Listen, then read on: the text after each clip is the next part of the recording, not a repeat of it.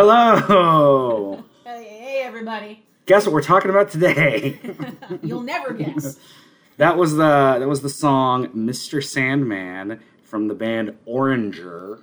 Or Oranger. Oranger from the video game Stubbs the Zombie. Stubbs this- I've never had the pleasure. It's a really fucking good game. You you play as a zombie, and uh, it's all set in this weird retro futuristic 1950s, and uh, it's just it's an incredible game. Um, we I, I played it on Xbox years ago, like probably 15 years ago, maybe 20, um, and it's so fucking good. I think it's available on the Xbox Live Store now, just to download.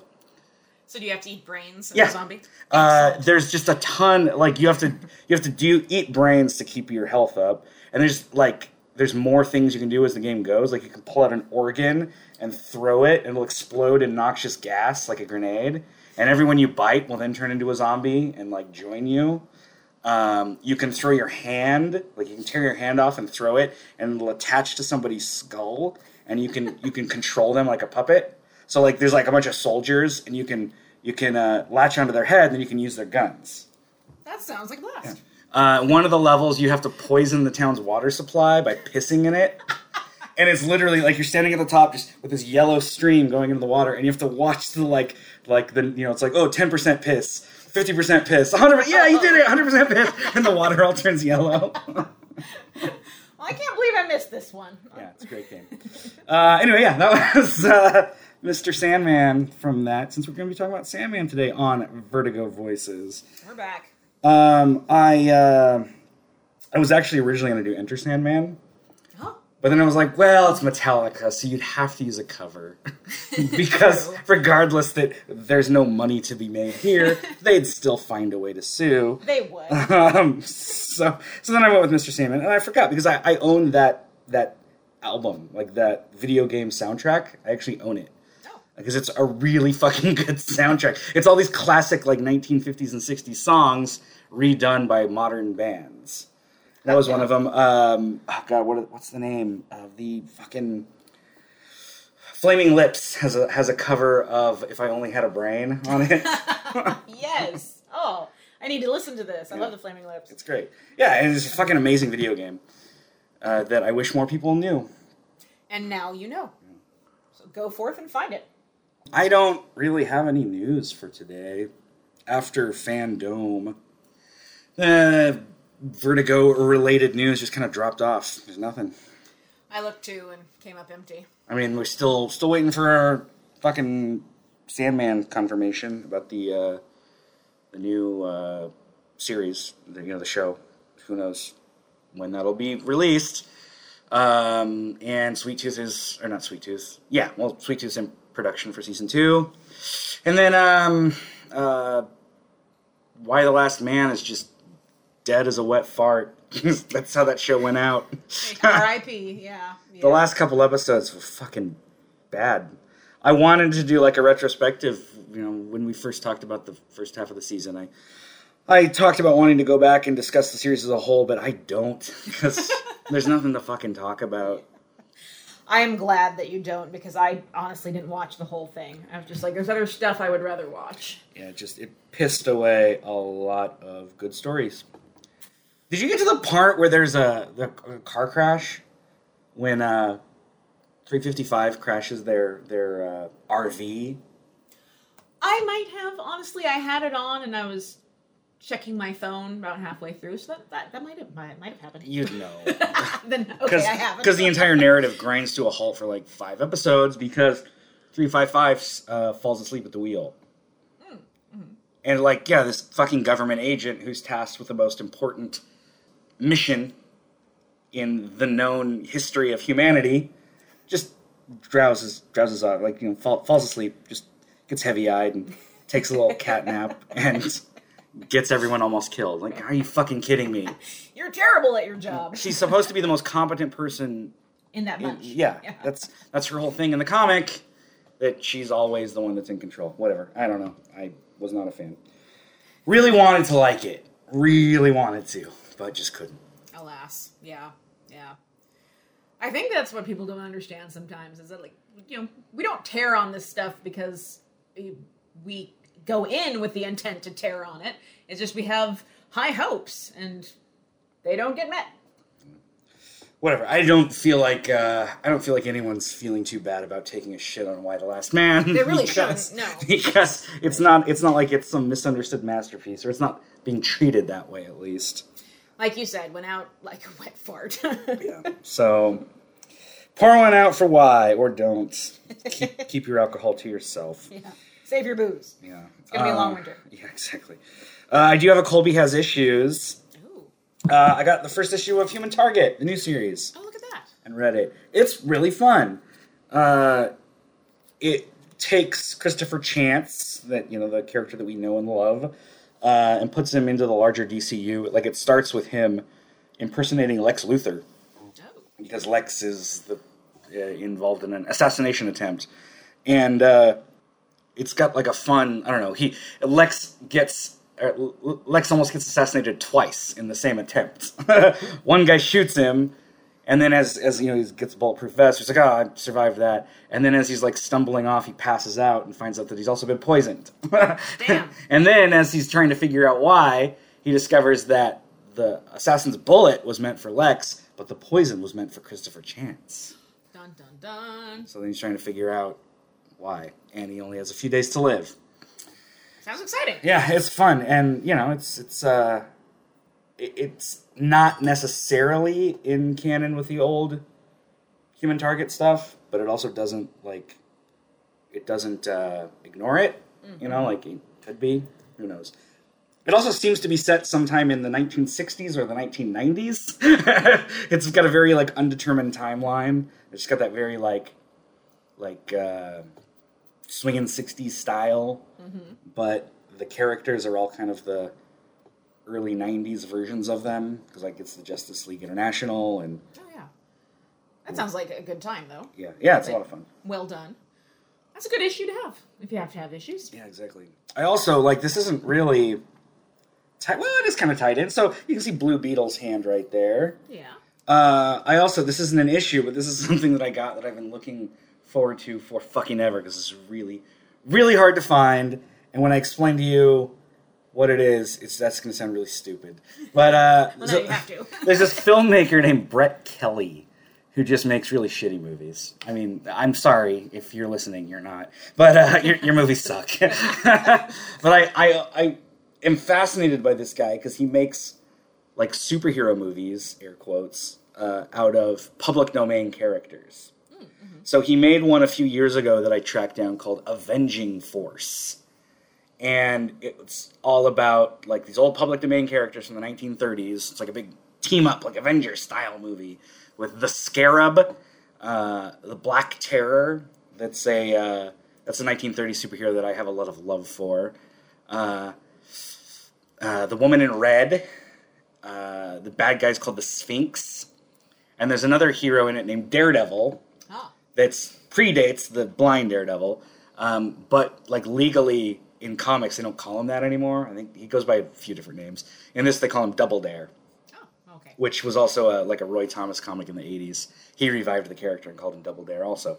So anyway, uh, he made this movie. I got it a few years ago and watched it with Bear, and it was funny and low budget. But there's like a I don't know, kind of an aw shucks quality to it, you know. And was like we're gonna put on a show, like. um, so like, I enjoyed it, even though it's not very good. Well, he made one. He, he, excuse me. He's made a couple other uh, comic book movies, but there's one in particular I've been wanting to track down because it's based on Blue Beetle, Oh yeah. which Blue Beetle is not in the public domain. That name and fucking mantle is owned by DC because it was originally owned by Charlton or whatever. But there's a Blue Beetle that predates all that from like the 1930s. The character's name's Dan Garrett. And the current Blue Beetle's named Ted Kord, but Dan Garrett is in the DC universe. He's just not the current Blue Beetle. So uh, anyway, he, since Dan Garrett is in the public domain, but Blue Beetle isn't, he made a movie based on that character and called it Agent Beetle. Oh boy. Look at that. Yeah. So I found a copy of it. Uh, if you try to find this on like Amazon or even I went onto his website, Tomcat Films, and uh, it's not available there. Really? Like I, I've I've searched high and low for this for years. I found somebody selling it on eBay for I think it was I think it was fifty bucks, which is like probably hundred dollars cheaper than I've ever seen it before. Because I'd seen it on like other third party sites for just crazy amounts, and uh, I talked the guy down to forty. Got it, and it it was listed as like new 2012 uh, Agent Beetle, and then in all caps, bad movie. Just so you know what you're getting into. yeah, exactly. Let me see that thing. Okay. Yeah, Agent Beetle. So it's yeah, it's Dan Garrett in a vaguely Blue Beetle ish costume. I mean, it's like one of those like weird lycra bodysuits with with Spider Man goggles on it. Yeah, kind of is. Kind of is. The glasses kind of remind me of Wesley Dodds, but that's as far as it goes. Huh.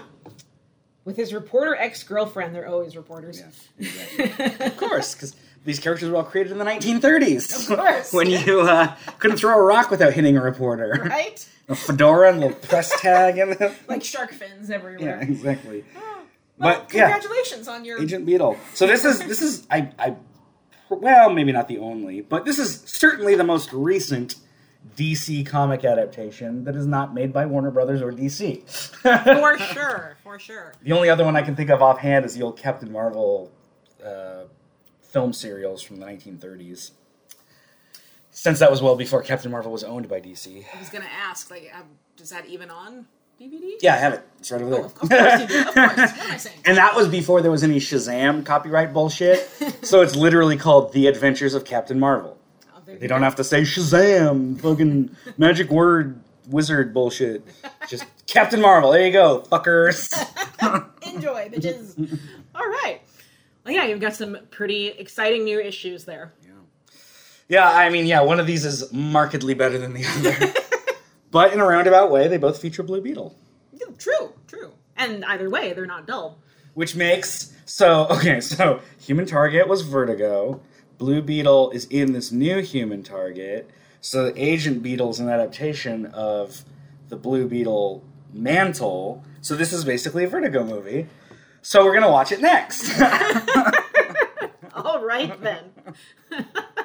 Into the abyss. All right.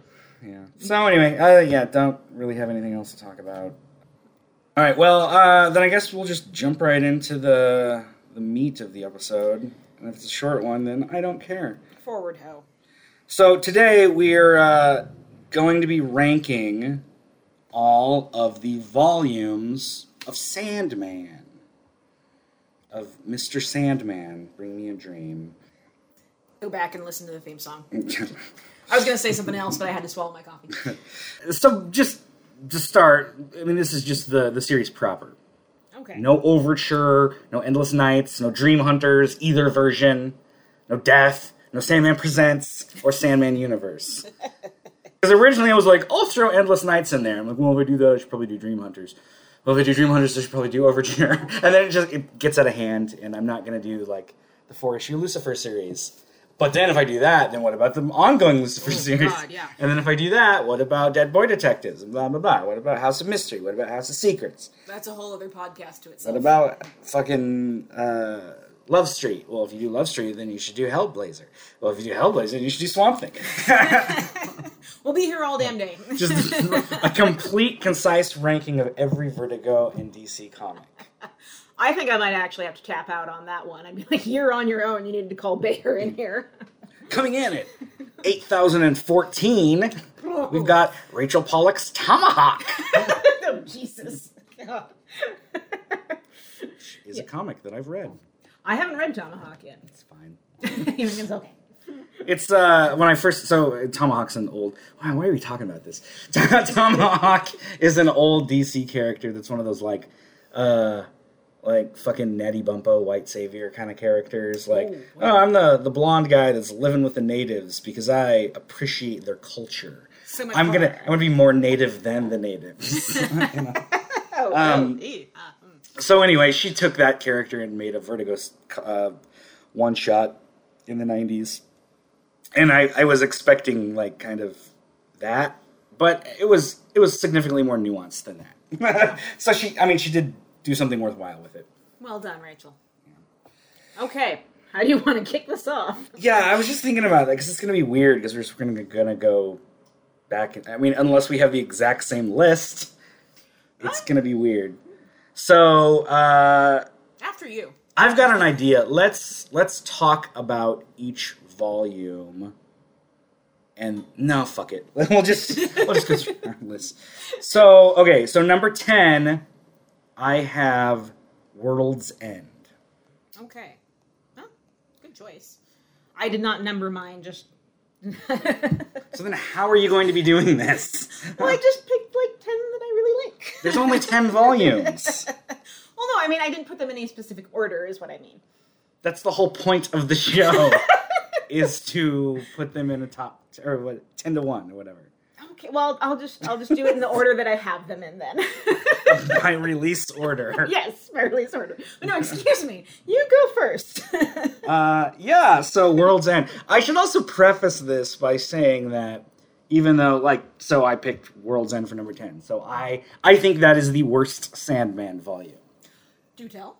Um, well, no, because I, I'm trying to explain this, the premise here. Um, but that said, probably the worst Sandman volume is better than 99% of any other comic out there.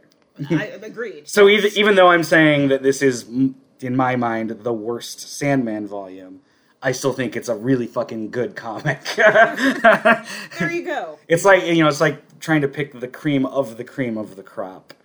So um, anyway, yeah, number ten, brief. Or sorry, uh, World's End, because I don't know, it's just uh, a lot of a lot of stories.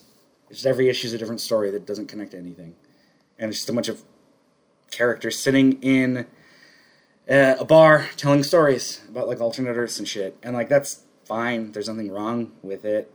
It's just not that engaging to me to see these one-shot stories that have no bearing on the larger whole. Yeah, yeah. I mean, I I like it, but now that you mention it, um, the framing narrative is kind of like it could be almost any any comic. The only thing that really tethers it to Sandman, I feel like, is you know you see a few characters pop up and it's you know, Yeah, I mean, Cl- Cluracan and Hob are there, and they're they're good. And Golden Boy is a really good issue. That's the one about uh, Prez, Mm, the mm-hmm. issue that I have autographed by the artist. right. But uh, oh yeah, and it's also got the Petrefax uh, issue, which or yeah, Petrefax, which is a good one too. But I know like uh, Tale of Two Cities, the first issue in that one, I really didn't like. Mm-hmm. It's that weird like empty city, and I don't know. It just it didn't didn't blow me away. I remember reading it the first time and being kind of bored with it. And it's also been a while since I've read this one, so I should probably give it another go. But regardless, it's Sandman, so it's still really good. It's just not my favorite. True, true. And you know, there's we'll we'll we'll get into this because there's another. I kind of feel like Seasons of Mist is a little bit like like this in the sense that there's um oh it's it's kind of like a uh how to how to compare it.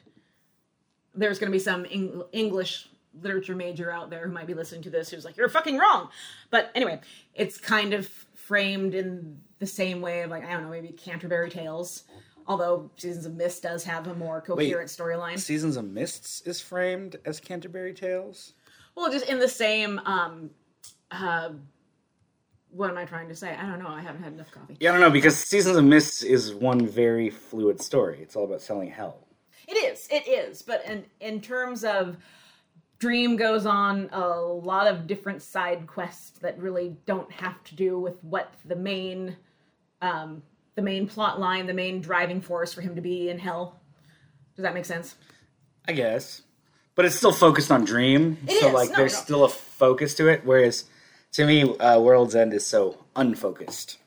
and that's like that's what I'm trying to say. I guess is that at least with um, Seasons of Mist, you have that focus, whereas this seems like it kind of goes all over the place, and your attention wanders. And like you said, it's not bad. Um, and I gladly read it again. That's But- funny. You mentioned Canterbury Tales a minute ago. On Wikipedia, it says the stories within the collection are each narrated by a different person during a storytelling session at the end. As the introduction notes, this is similar to Chaucer's Canterbury Tales. Ah, bingo. yeah, it's like you said. Any, uh, But any- there's no Chanticleer, the farting rooster in Canterbury Tales, which is one of the greatest literary characters ever. That's too bad, Is his really. name Chanticleer? Isn't that the character's name? Chanticleer, right? Yeah, Chanticleer. I think so. That's how you God pronounce it, damn isn't it? you. Uh, character in the nun, the nun's priest's tale. Isn't it? Isn't he a farting rooster? I thought so. Tell, okay, just tell me if it farts. A methane producing fowl. I don't care about the story. I just wanted to read about the character. Because how could you forget a farting rooster? I may be mixing two other stories. I remember Hmm. that there's farting in one of one of the uh, Canterbury Tales. I remember Chanticleer. it's like I distinctly remember. Yes, there we go. Uh, she assures him that he only suffers from indigestion and chides him for paying heed to a simple dream. Chanticleer recounts stories of prophets who foresaw their deaths, blah, blah, blah. Uh. I don't know. There's, it, there may be more emphasis on the farting in my mind than there was in the actual story. But uh, I distinctly remember Chanticleer the farting rooster. Vertigo voices. Come for the comics. Stay for the flatulence. the uh, the rooster flatulence. the rooster flatulence. Yes, yes. Okay, so what is your last? What is your number ten? Okay, number 10. Um, well, again, like I, I failed in the assignment because I was just like, well, I like all of these, so I can't I can't really pick. So this really doesn't necessarily af- reflect where I rank it. I'm just kind of reading backwards here. Um is I'm sorry, my notes are all Stop padding and tell me number ten. You, you can edit this out, right? No, I can't. All right, brief lives, brief lives. Brief life. Ooh, really? But see again, Ah, I, I I failed on the assignment though. I Ah, just man, brief lives. Can't believe. So you hate brief lives no no no with no a passion. no no no no no. I'm just gonna get on Twitter and let Neil Gaiman know what you think about brief lives. My podcast partner has no culture. Can't believe. Don't you dare. yeah, okay. I, I have no poetry in my soul, I'm sorry. but again, I failed at the assignment. I know we were supposed to rank them, but I didn't. I felt like it would be like kind of like picking my favorite child, which I don't have any kids, but I'm going to use that excuse. Well, you're gonna have to. gun to your head, gun to your kid's head. What's the, the Sophie's choice. Oh, sorry, that's a bad joke. Um, So yeah, okay. So number ten, brief lives. brief lives. Yeah. Uh, what's what's brief lives about? It is about Dream and Delirium's quest to find their long lost sibling destruction. And I really love this. So don't take my putting this at number 10 as a uh, remark on its quality. This is a fantastic book that anybody who likes good literature should read, not even just comic books.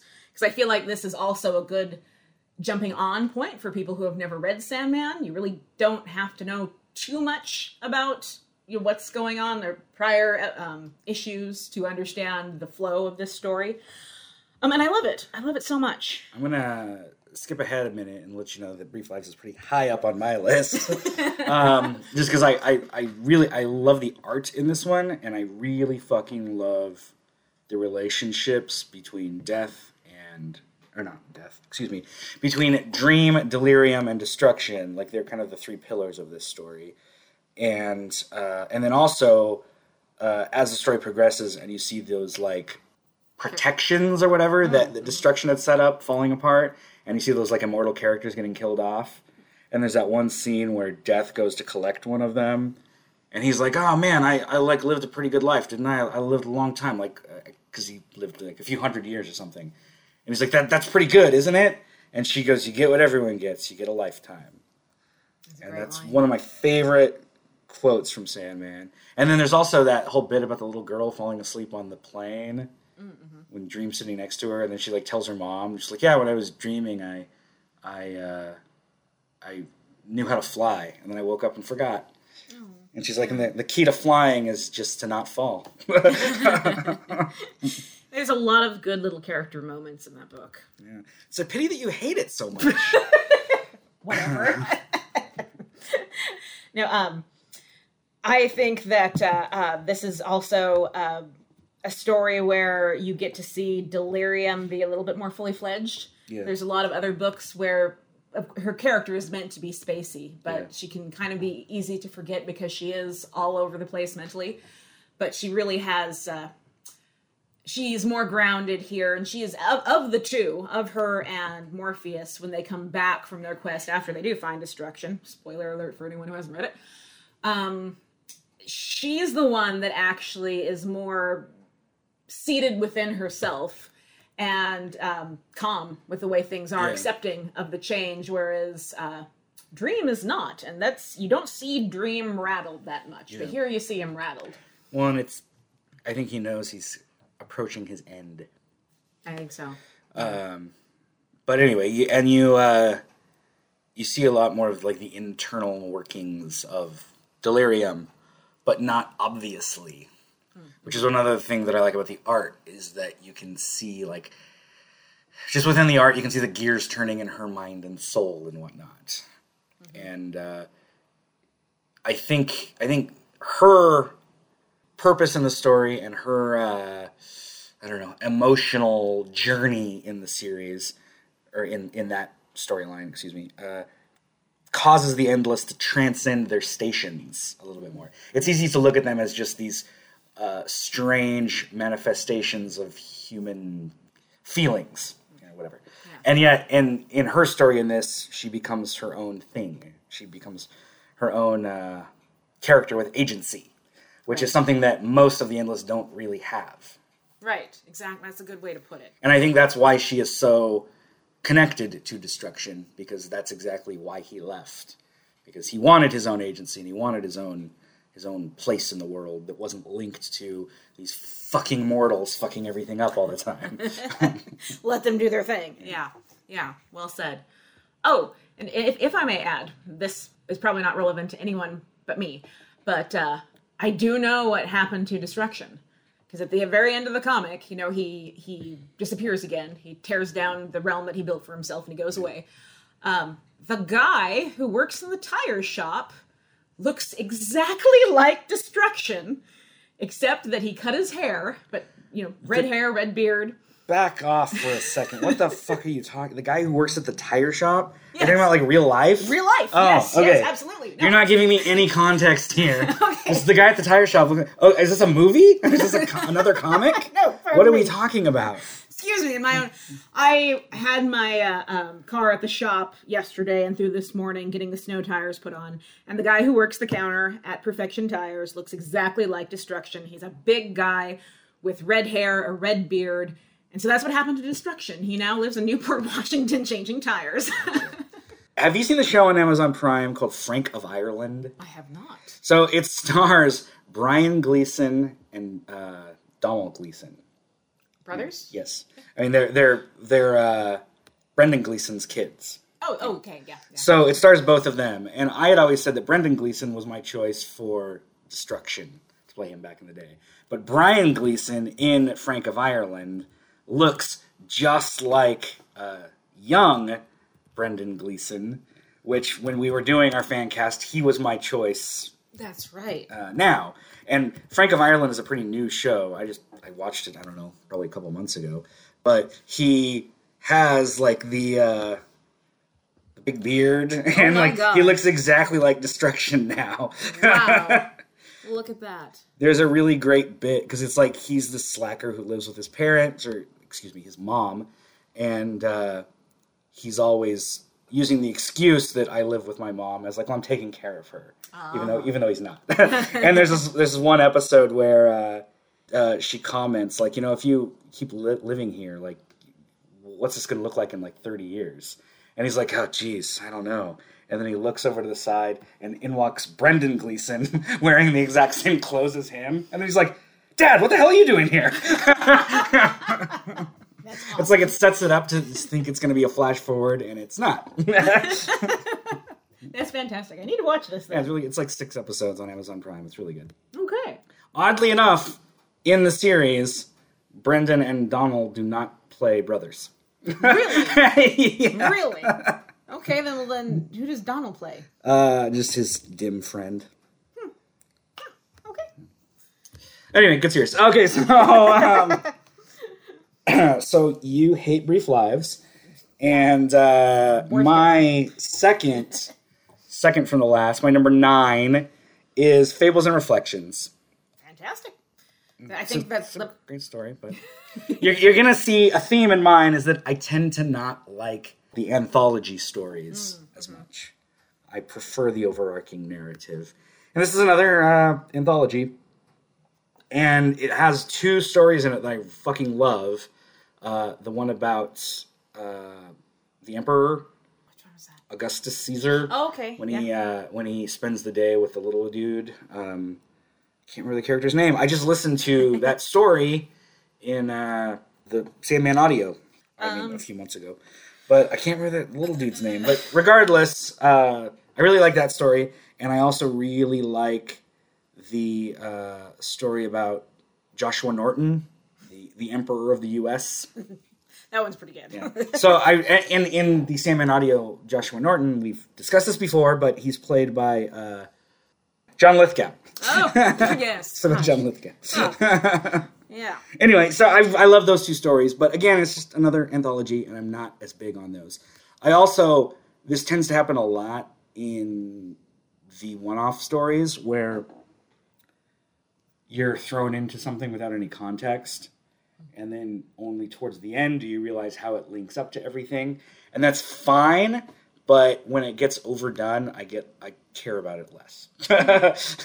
And if you were actually to read the sandman series uh, as it was published this wouldn't probably feel as apparent because uh, fables and reflections is actually um, a bunch of like one-off issues just jammed together in one volume so th- this actually doesn't have a linear flow uh, like the last one that I said, uh, World's End, because it's like issue thirty-one, issue twenty-nine, issue thirty-eight, issue thirty. you know, Mm, yeah, yeah. No, that that's a good point. I I really like the book because I, I it's just a bunch of fun, frolicking, interesting stories to me. But it is probably the least necessary of uh, of reading for the Sandman. I also don't like Parliament of Rooks. That's just an issue I don't really like. No, why not? I don't know something about it. It's just that's the one when when little little Daniel goes into the dreaming, Oh yeah, and I guess that's that's kind of needed to set up his story. It's just I don't know. It's the one with a little endless. Oh yeah. oh. And I mean, it's fine, but it's I don't know. It's not. It's not that. It's not that engaging to me. Did not captivate you. I guess the other thing about it is Wait, I take that back. I didn't. Nah, I'm sorry. I, and that that one isn't that engaging to me, but it's fine. But uh, Soft Places is the one that I just didn't really care for. I was getting those confused. Soft Places is the one with Marco Polo, Mm-hmm. and he's stuck in the desert, runs into Fiddler's Green. Yeah, I think I remember that one. I might get this wrong. I, I I think I remember that one probably least because there's so many different artistic styles in that book Yeah. That I, if I'm if it's the one that I'm thinking of, I don't think I was particularly captivated by that artist style. Also, it has The Hunt, which is probably my least favorite issue, single issue of the series as a whole. It's one where there's this dude telling a story about uh, Koschei the Deathless and werewolves, and it's so tenuously linked to anything else in the series that it's clearly just Neil Gaiman kind of wanting to have some fun with Eastern European lore. Mm-hmm. And that's cool, but I read American Gods. And that is a very very engaging read. I Yeah, think exactly. Mm. So yeah, it's you know again no, nothing nothing in this is bad. It's just my own interpretation, not my own interpretation. My own feelings of it aren't that strong. Not very uh, overly attached In to it. fact, realistically, this probably should have been number ten just because of the hunt. But whatever. It's also got the Joshua Norton story, which I, which I really like. So we'll we'll we'll let it pass then. Yeah, you're on thin ice. Fables and reflections, just squeezed through in being a, a wonderful piece of art that I tend to not care about as much as others. Well, I have to say, you're a lot more discerning than I am because I went through my books and I was like, oh, I really like that one, and I really like that one, and I really like that one. Um, I really like all of these, but the assignment was ten to one. Like the assignment was ranking, so know, we, we're I ranking. I get an F this week. I'm sorry. Since I didn't rank any of mine, I feel like we should just go down your list and then I'll be like, oh, I agree or no, and here's why. All right, we can do that. so then mine will be definitive. oh, okay. Uh, so number eight for me was a game of you. I, Which, like Gaiman says, this is almost everyone else's last or least favorite, which is why it's his number one, his his favorite. being a little controversial. Yeah, and uh, especially like I just recently listened to the second volume of the Sandman audio, and uh, I think that made me like this story less. Oh, really? because when I first read it, like, oh, wow, that's interesting, you know, the Cloud Cuckoo Land and the fucking Martin Tenbones and all that. But in listening to it, it makes me realize how probably more than in the than any of the other Sandman stories, it's all about the visuals and uh, I like when you can't see what's going on in this story. It's really boring. True, true, yeah. And comic books rely a lot on visuals. and I mean, I that, so that's fine. The actual series or the actual comic book is uh, is fine, um, but it just it didn't it didn't blow me away on the story level, and it's focused on a character that I just don't really care about. You know, like Barbie, Yeah. who is a side character f- from one volume and now gets her own story. And you know, it's interesting to see the, the characters that spin off out of that, like Thessaly. This is this is the story that introduced her, and she got you know multiple spin-offs. Uh, Hazel and Foxglove. Foxglove is one of the stars of Death: Time of Your Life, the second Death miniseries. And uh, it's you know it's fine. It's just not a favorite. Actually, uh, yeah, I, I feel like eight is a good spot to rank that. I mean, because I I actually thought it was fun to kind of get a side quest with Barbie. Um, but again, if you if you asked me, like pinpointed me to it and be like, "Is this essential Sandman reading?" Well, not not really. It really doesn't further that particular character and his particular story in any way. It's just a, an enjoyable divergence, I think. It's also like when you're digging into like fantasy lands and like people's minds, you know, like I don't give a shit about her little porpentine land with you know with little talking animals. So like I I don't know. That's just not that's not interesting to me. That is not a trip you would take. no, that, that's but fair. whatever. Again, it's still it's still good. It is. It is. Yeah. just not as good to me. No, that's fair. That's and the the art. I know the art is uh, not that different from from a lot of the, but there's just something about the art in this that is a little bit stagnant. You have a lot of panels with characters and no background, Yeah. which you know may not be a deal breaker for you, and it isn't a deal breaker for me. But it just for a book that's centered around so much imagination and again this this kind of fantasy land, I guess it would have been a little better for me to have seen more of that. Uh, number seven for me is Dream Country. It's the third volume of the comic. It's it's really short. It's only four issues, and I really don't like Dream of a Thousand Cats. It's one another one of those where it's this entirely new set of characters. and It's just a bunch of fucking cats. Like I don't, I'm not Andrew Lloyd Webber. I don't give a shit. And they have no musical numbers. Yeah, and so then after that, you're only left with three stories. Mid number, mid number, Midsummer Night's Dream is great. That's the the fun Shakespeare flashback Charles Vess issue. And then Facade is a fun one. That's the one fun one. Jesus, it's all about suicide. um, Wait a minute. so uh, yeah, that's uh, that's a good one. And then uh, and then Calliope is a really dark, weird story that I also enjoy. Um, that one probably, well, maybe not. I was gonna say that one probably has the most direct follow up because it's you know it features Dream right after he gets out of the prison right. but uh, regard, it doesn't you know it doesn't really propel the narrative overall. Which, especially when I first read the series, that like that confused the hell out of me.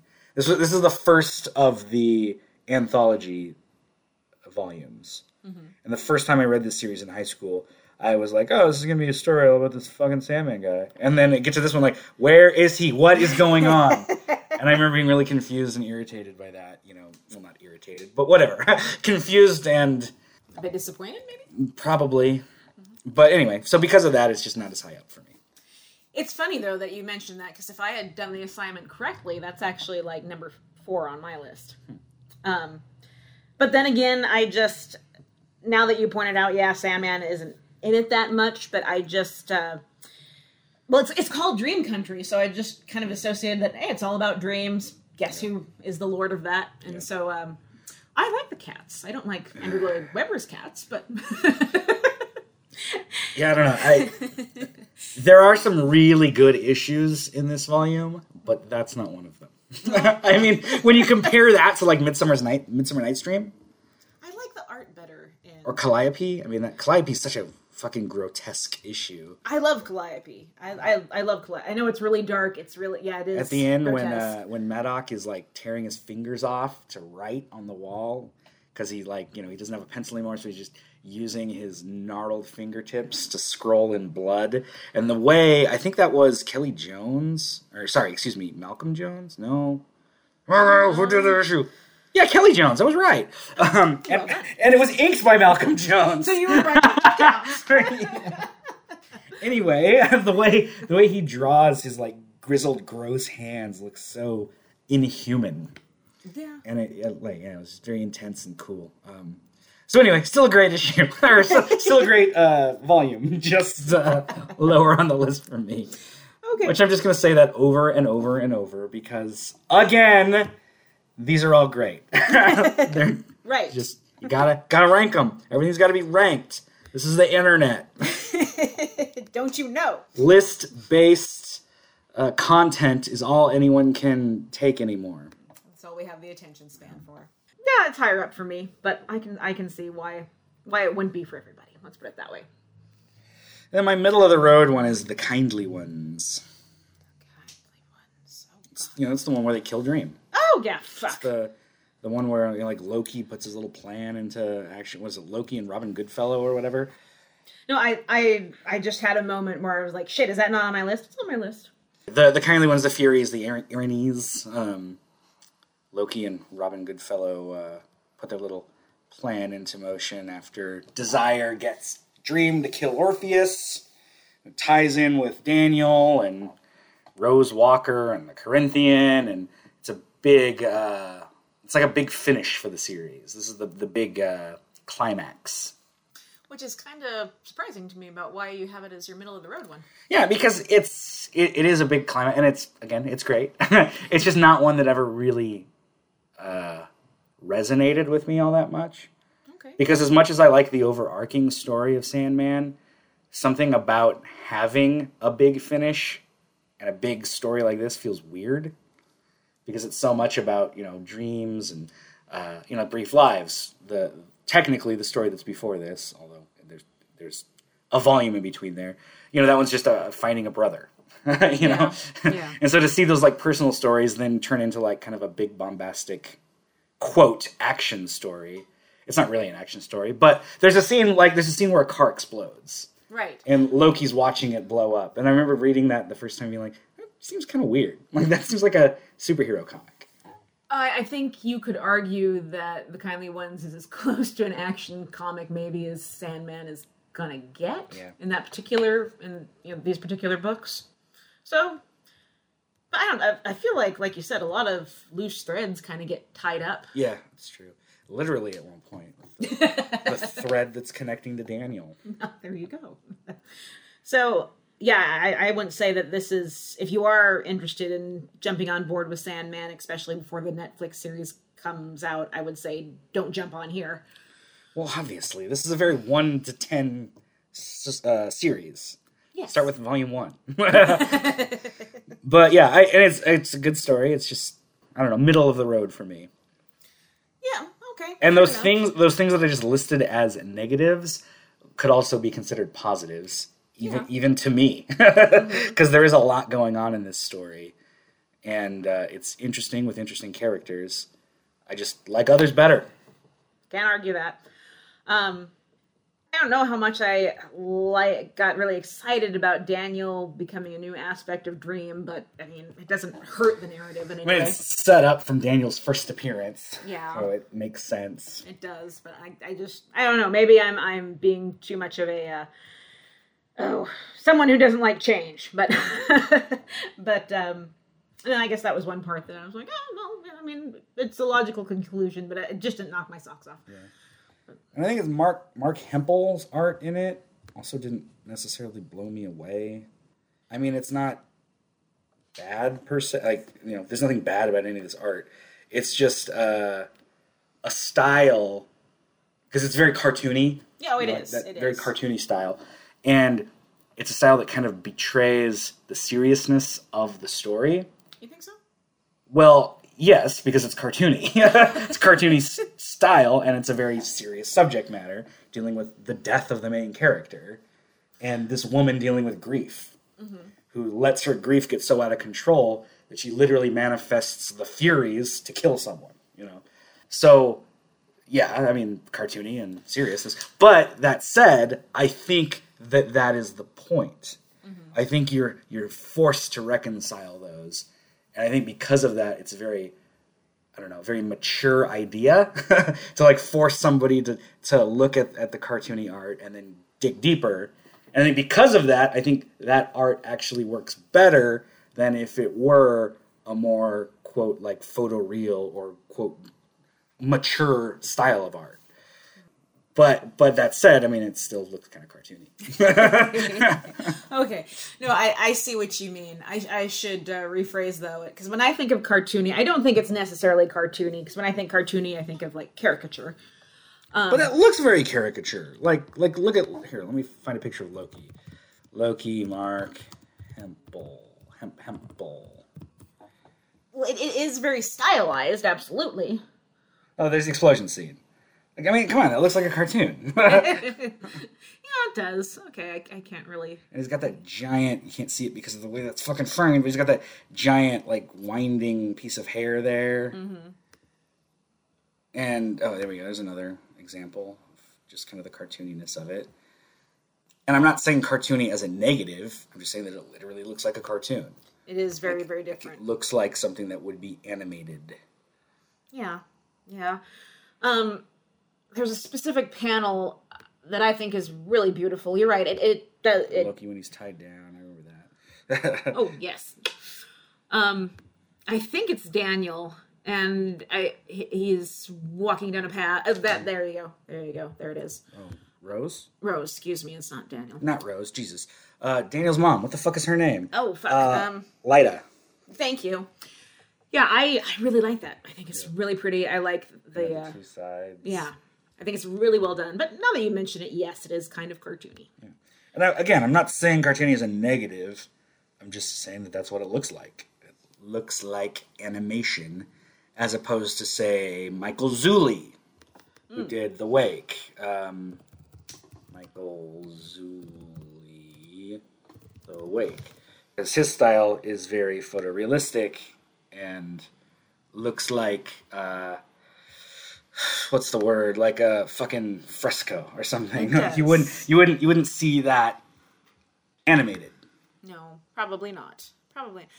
Although, um, I have to say his again because this this is not like a, a harsh judgment because these people could draw circles around me. Um, his art kind of reminds me of those paintings that you see in thrift stores that, like, they're good, but at the same time, you're very much aware that it's someone who's tr- learning to paint. wow you hate michael zulli Gosh. now i could not disagree with you more because i think the art in the wake the final volume of sandman is my favorite of the whole series Really? yes Okay. Absolutely, because it's uh, one of the things I love about it. Neil Gaiman pointed this out when it was first released, is that they didn't get an inker to finish it, so it's Michael Zulli's unfinished pencil mark. Like Yeah. you can see the pencil line work and all that. And he said that if, if you were to ink that, you'd lose the texture that that he put in, and that was like a decision that I'm pretty sure they had to fight DC over to release it essentially unfinished. Hmm. and I love seeing that just raw art, like raw Michael Zulli. There's fucking Darkseid sitting right there.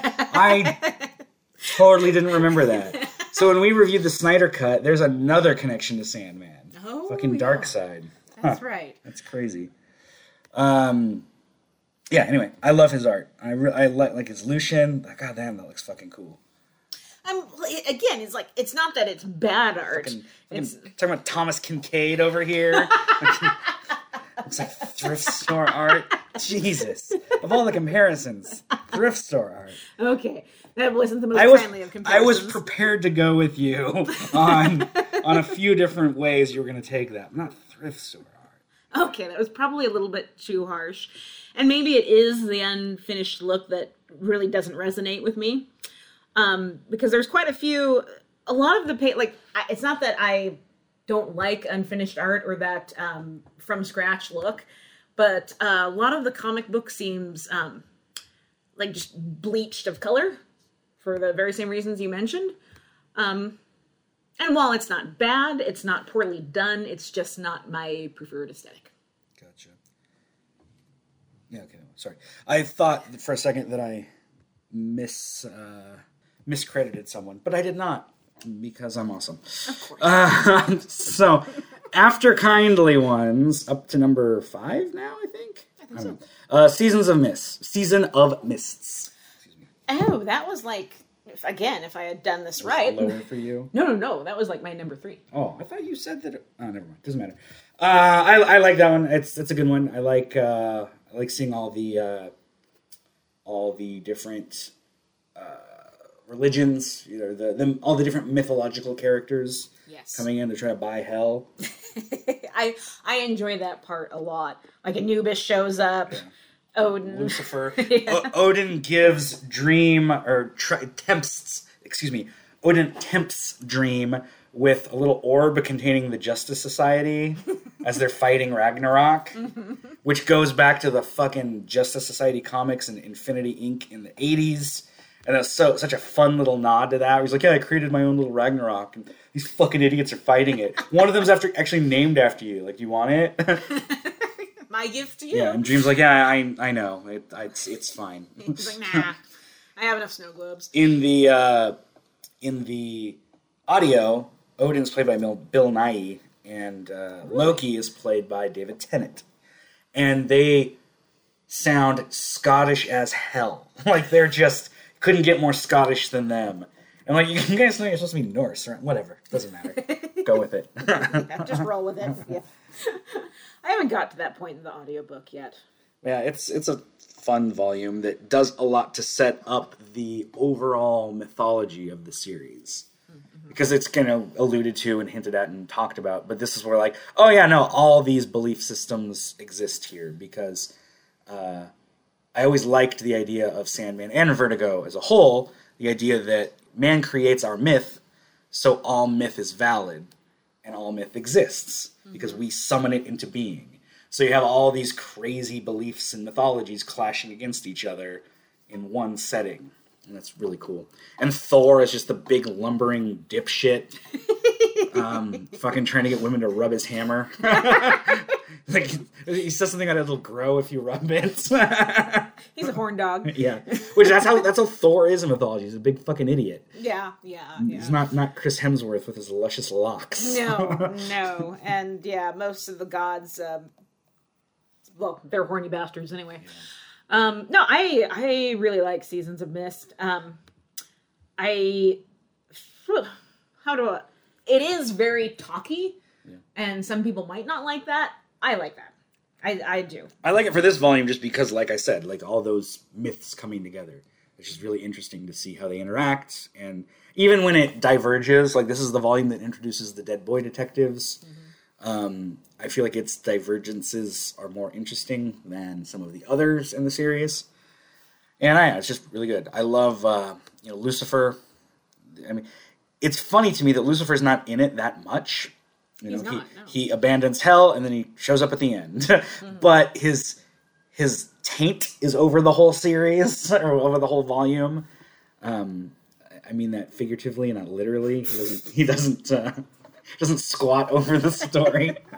There's no graphic drawings. You can you can just feel his presence the whole time, You can. and that's that's a really interesting. Uh, I don't know, interesting way to take that character, It is. and it led to the wonderful Fox and Netflix series Lucifer, starring Tom Ellis.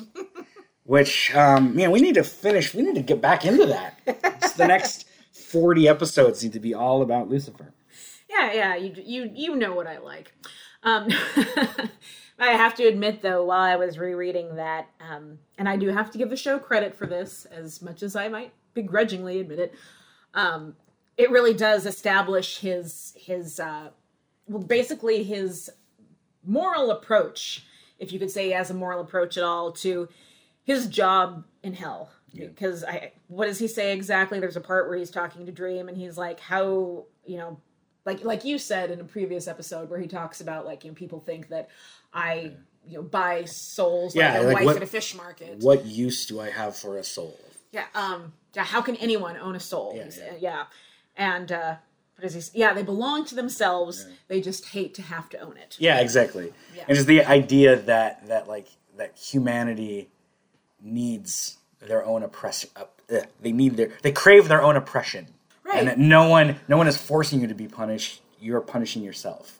Right. There's a whole part where they talk to that one guy that's like the can't remember his name, but he's like on the rack and he's like, ah, I, I was a fucking warlord and I raped and I murdered and I bet people are still talking about me. Ah. Lucifer's like, no, dude, nobody cares. Like you're you're flash in the pan. Like you were very important for a very brief period in time. Your name has been completely forgotten. You don't even have any heirs. Like n- nobody nobody even mourned your death. Like, so what do you think about that?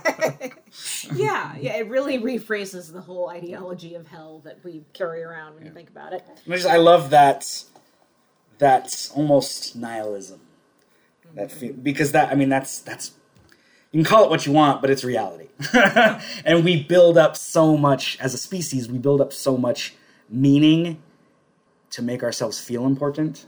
Right. When it's you know like uh, to quote uh, Michelle McNamara, it's chaos. Be kind. Like that's it. Yeah, it's The, good. wor- the universe is chaos. The best you can do is just be nice to people. Well said. and yet, so many people are like long for legacy. And all right, next up, Doll's House. Uh, I love the serial killer convention. It's a really fucking creepy issue or story. Um, you got the Corinthian in there. He's a great villain. Fantastic villain. Um, Rose Walker and her backstory. Um, Dream being a little bit more involved in the narrative. Art's fantastic. Yeah, Arts fan- Gilbert. I love I love the character of Gilbert. Fiddler's Green. Who who colored the doll's house? It was. I seem to remember liking that very much for the colors. Was. I'm gonna sit. No, never mind. uh, I think Mike Dringenberg did the. Oh, it's Malcolm Jones again. Oh, okay. All right. Well, there you go. Malcolm And Jones the third. that's why I like it. Wait, that's just illustrated. Excuse me. Colored by Robbie Busch. Oh, all right. Good job, Robbie Busch. Well done, Robbie. But the inkers were Mike Malcolm Jones and Steve Parkhouse. Steve Parkhouse. Okay. I can't remember where I've seen Steve Parkhouse before, but I'm sure I have. Well, besides Sandman. Some at the, at the tire store. At the, at the tire store. Yes, that's right. no, uh, the Doll's House. Yeah, I'd, I'd rank it there too. Um, probably, it's just a good book. Yeah. It's. Um, I, I, I hope. I hope the Corinthian shows up and the serial killer convention shows up in the Netflix Yeah, series. they've already said that. Have yeah, they? Yeah.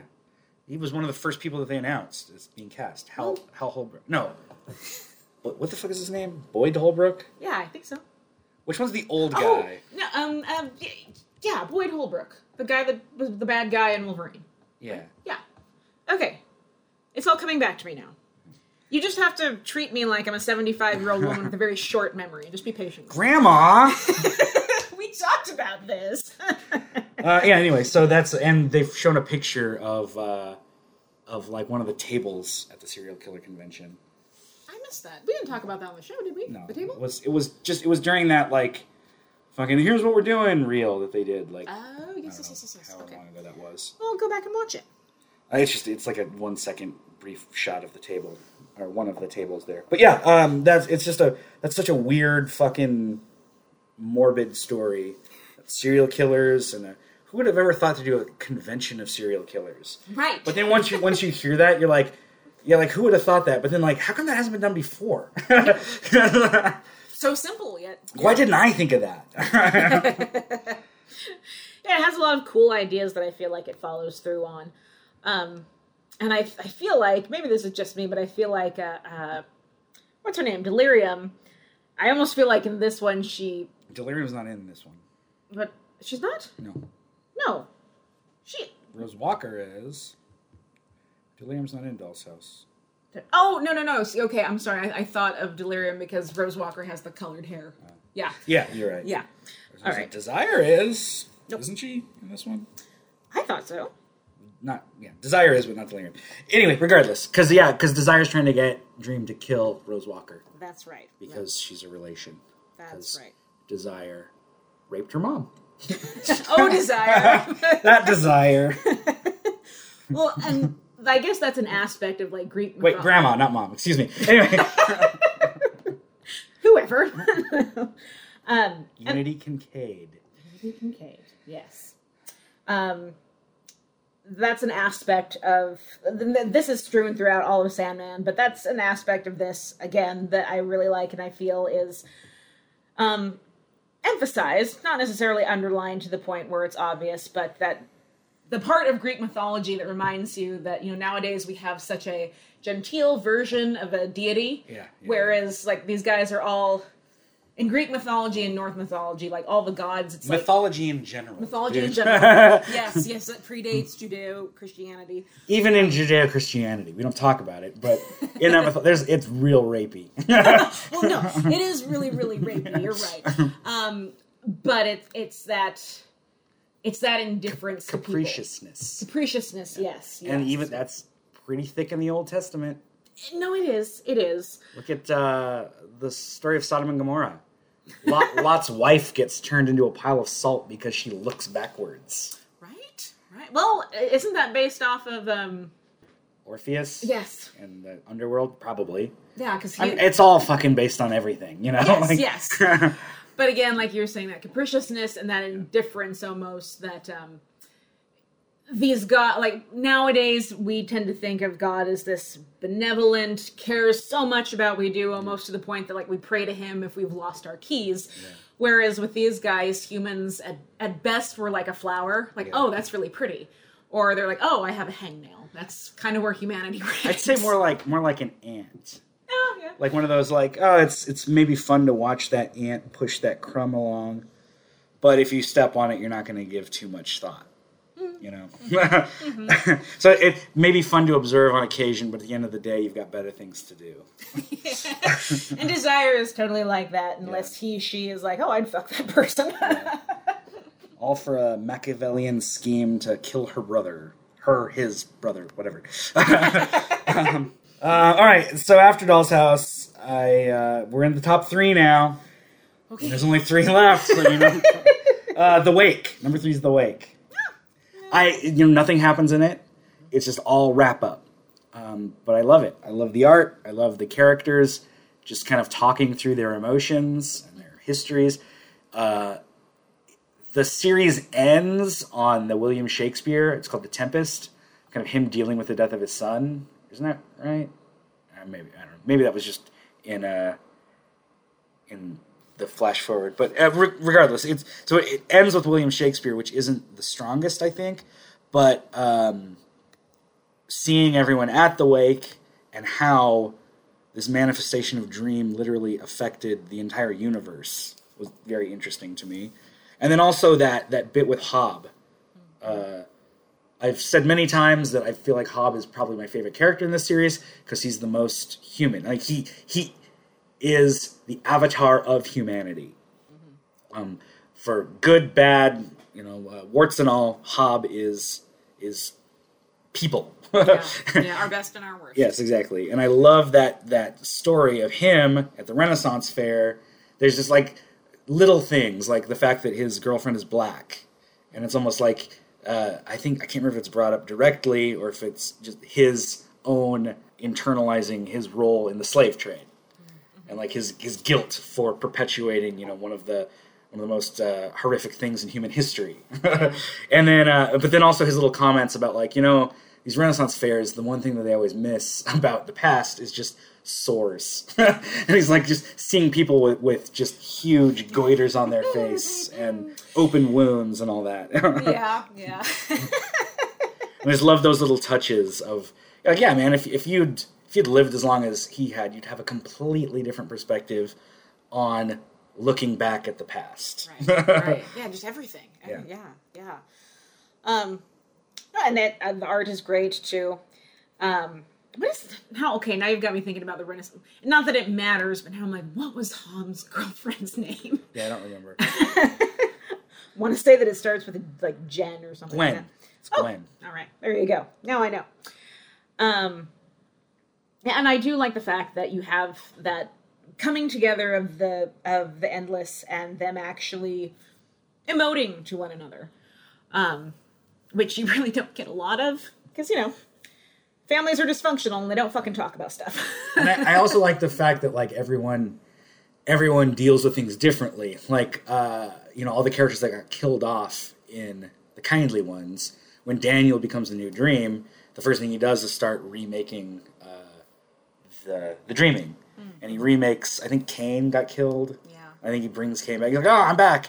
And then uh, Gilbert, Fiddler's Green, died also. So he brings back Fiddler's Green and he's like, Yeah, I was actually kinda happy just to be gone. Like I like people don't really need me anymore and i'm i'm i liked that uh uncreation. It's like so if you could do that again that'd be great. Please put me back. yeah exactly. So daniel lets him rest. Yeah never mind. I i would because I, I couldn't remember if they actually addressed the fact that shakespeare's son hamnet was can't remember if he was dead then or if it just ended with an epilogue saying that his son would die Yeah, but I- whatever it doesn't matter Well, it's um, um, I can see why he put it there, um, but I don't know if it's necessary because I feel like before that it it ends pretty Yeah. ends pretty well. Yeah, exactly. It's just one of those like postscripts. I get why it's there, but it whatever. The rest of the series or the rest of the story is really strong to me. Yes. Even though not a lot happens. It's just it's about saying goodbye. Mm-hmm. It's li- it's it's awake for the character and it's awake for the series. If you're going to write dialogue where people just talk to each other, that's how it's Yeah, done. exactly. Yeah. Nary a monologue in sight. All the better for it. And I and that also has one of my favorite gag moments of Batman, Superman, and Martian Manhunter talking. Which I don't remember. And it's uh, all three of them in the dreaming talking, and Superman's dressed like Clark Kent, and he says something about like, oh yeah, you know, I, I uh, had this dream where my head was a lion one time, and then I turned into a bug or whatever. He's describing old Golden Age Superman stories, and then he goes, but the worst dream I've ever had is where I'm just an actor, and my whole life is just a movie or a TV show, and he's like, and I can't get out of it, and everyone's watching me, and he's like, he's like, have you had that? And Batman goes, doesn't everyone? And then it cuts to Martian Manhunter, and he goes, "Not me." That's excellent. Yeah, that, that's a great gag. and that was years before Martian Manhunter was on. Even like that was before the Justice League animated series. You know, so he had never been in adapted. Poor John. okay, so I'm interested to hear what you have ah, for. so number two Yeah. is Preludes and Nocturnes, first volume. That was my number one. It's a really, really good story. It sets up the universe beautifully. the character, the stakes, everything. Uh, I have very few complaints with it. It's really, really good um, horror fantasy comic. 24 Hours is one of the creepiest comics of all time. Uh, the fantasy elements are beautifully intertwined. The art is great. It's such a strong showing from a you know bold and new direction for comics in general. And it still has some of that early, or it, it what comes you know like later in the series, uh, it's so full of mythology and poetry, and early on there was less of that, but it's still it's still there. I mean, this entire this entire fucking series reads like one giant epic poem. It really there's does. there's just there's lyricism to the storytelling, and it flows like a goddamn river. It's gorgeous, and all of that traces back to the very fucking first word in the first issue. You know? yeah, yeah. If, again, if I had, if I had, I would pick that for my number one. And at first, I wondered like if that would even count, um, because I know we are supposed to rank all of them, but I was like, well, you know. You wouldn't have Sandman the way we know it if you didn't have Preludes and Nocturnes, but then that's why it's my number one. and it's you know it's it's a great it's a great starting point for, for so much of Vertigo. This is a great uh, you know uh, starting point not only for Sandman, not only for for this strange uh, collection of characters, but just Vertigo comics in general. yes, yeah. This is where the seeds were planted, basically. and even more than that, just comics that quote are for adults. You know, this is this is the perfect like. Oh, you don't like comics? Well, read this, fucker. Tell me you don't like that, you piece of shit. Just for kids, I think not. then go die. Keep your comic hating nonsense to yourself.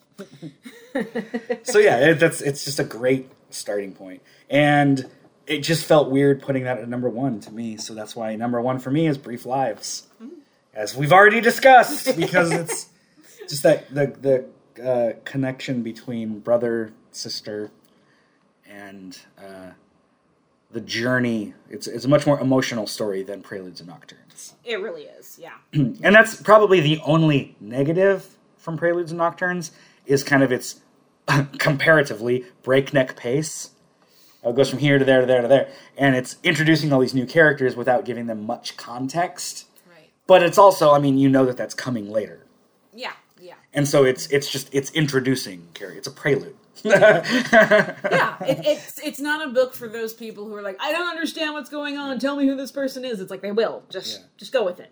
Ride and, the river. And so that's probably the only negative about it, but even that's not really a negative because you really have to view this series as a whole. And uh, and and I I just love the emotion in Brief Lives that is a little absent in Preludes and Nocturnes. Yeah, that's a good point.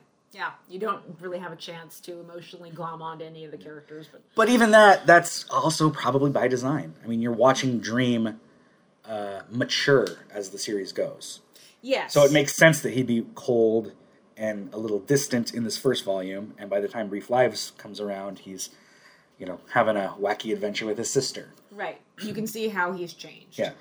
And that's another reason why it's just viewing this as a whole is so essential. And I do appreciate very much. Um, and I think you might have pointed pointed this out to me, like when we very very first met. Um, it totally goes against the idea of destruction that you would have in your head, Yeah. how that character would behave, what his, Yeah, yeah. his attitude would be like. I mean, he's basically like a a meditative monk.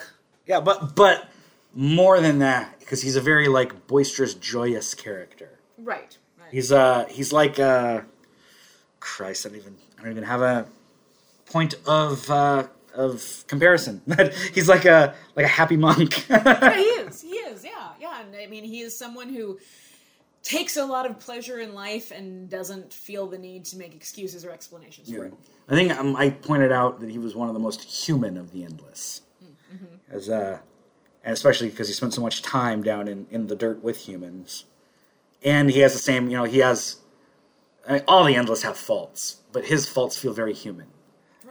Right. He's a, a little bit prideful. He's a little bit full of himself, um, but he also uh, strives for something better, and he feels an enormous amount of guilt for his station in life. Which, as we discussed with uh, season season of mists, uh, that's probably the most human thing that there is. Just the idea of guilt. right. Right. Except instead of wallowing it, he has decided to do something about it and use it for something better. To um, make Thomas Kinkade paintings. Exactly. if you want to talk about thrift store art, that's that's destruction. okay. I apologize, all. Don't come for me. I just love it, and he's got you know Barnabas, his dog, oh yeah. and yeah. like doesn't Barnabas talk shit about his paintings? Isn't he his like the- poetry, I think. oh, it's poetry. Excuse Yeah. me. Sorry, I was thinking paintings? He does paint. Oh, okay. I just remember Barn- Barnabas saying like, "That's terrible," yeah, yeah. and he thinks it's so so like so soulful and great. yeah. Barnabas is like, I am so tired of hearing this shit. and it is kind of funny that of, out of all the endless, like you feel if you ran into any of them, um, you know, they're they're gods basically. Like they would be intimidating and scary. And destruction is the one that if you actually met, you'd probably feel safest with. Yeah. He reminds me of in Hellblazer. There's a character called Lord of the Dance that reminds me a bit of Destruction. He's this big, boisterous guy who has a big bushy beard and he dresses in like a toga and a fucking crown, and yet he's literally the the god of merriment, like of, of joy and singing and whatnot.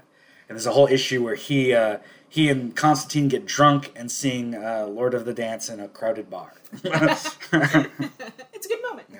he shows up at John's 40th birthday and uh, talks about the Pogues with him, and is a very fun, earnest human character. Sounds like someone you'd want to go out to karaoke with. Yeah, exactly. Oh, good, good number one pick. yeah. And I suppose that's it. We're done with our Sandman rankings. Well, Yeah. You're done with your rankings because you actually rank them, so you get an A plus for effort. Yeah, but like I said, since since uh, you didn't follow the prompt, now mine are yours. Brief Lives is your favorite. All right, fine. so saith the internet. It's either that or you get an F. I don't know what to tell you.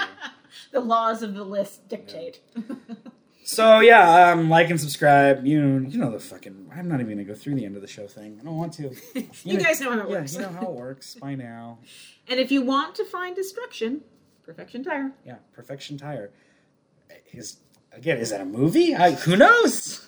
What does that even mean? What is Perfection Tire? Google it, Newport, Washington. All right. Well, thank you for listening, and go read all ten volumes of Sandman, plus all the spin-offs and shit. yeah, That's what we'll do next time. we'll rank every spin-off of Sandman. that'll be like a four-hour episode. Eh, it's probably shorter than you'd think. There's only so many Sandman presents. True, but there's a lot of adjacent stuff that we could go through. Yeah. And fuck, why are we talking about? it? Goodbye. Goodbye.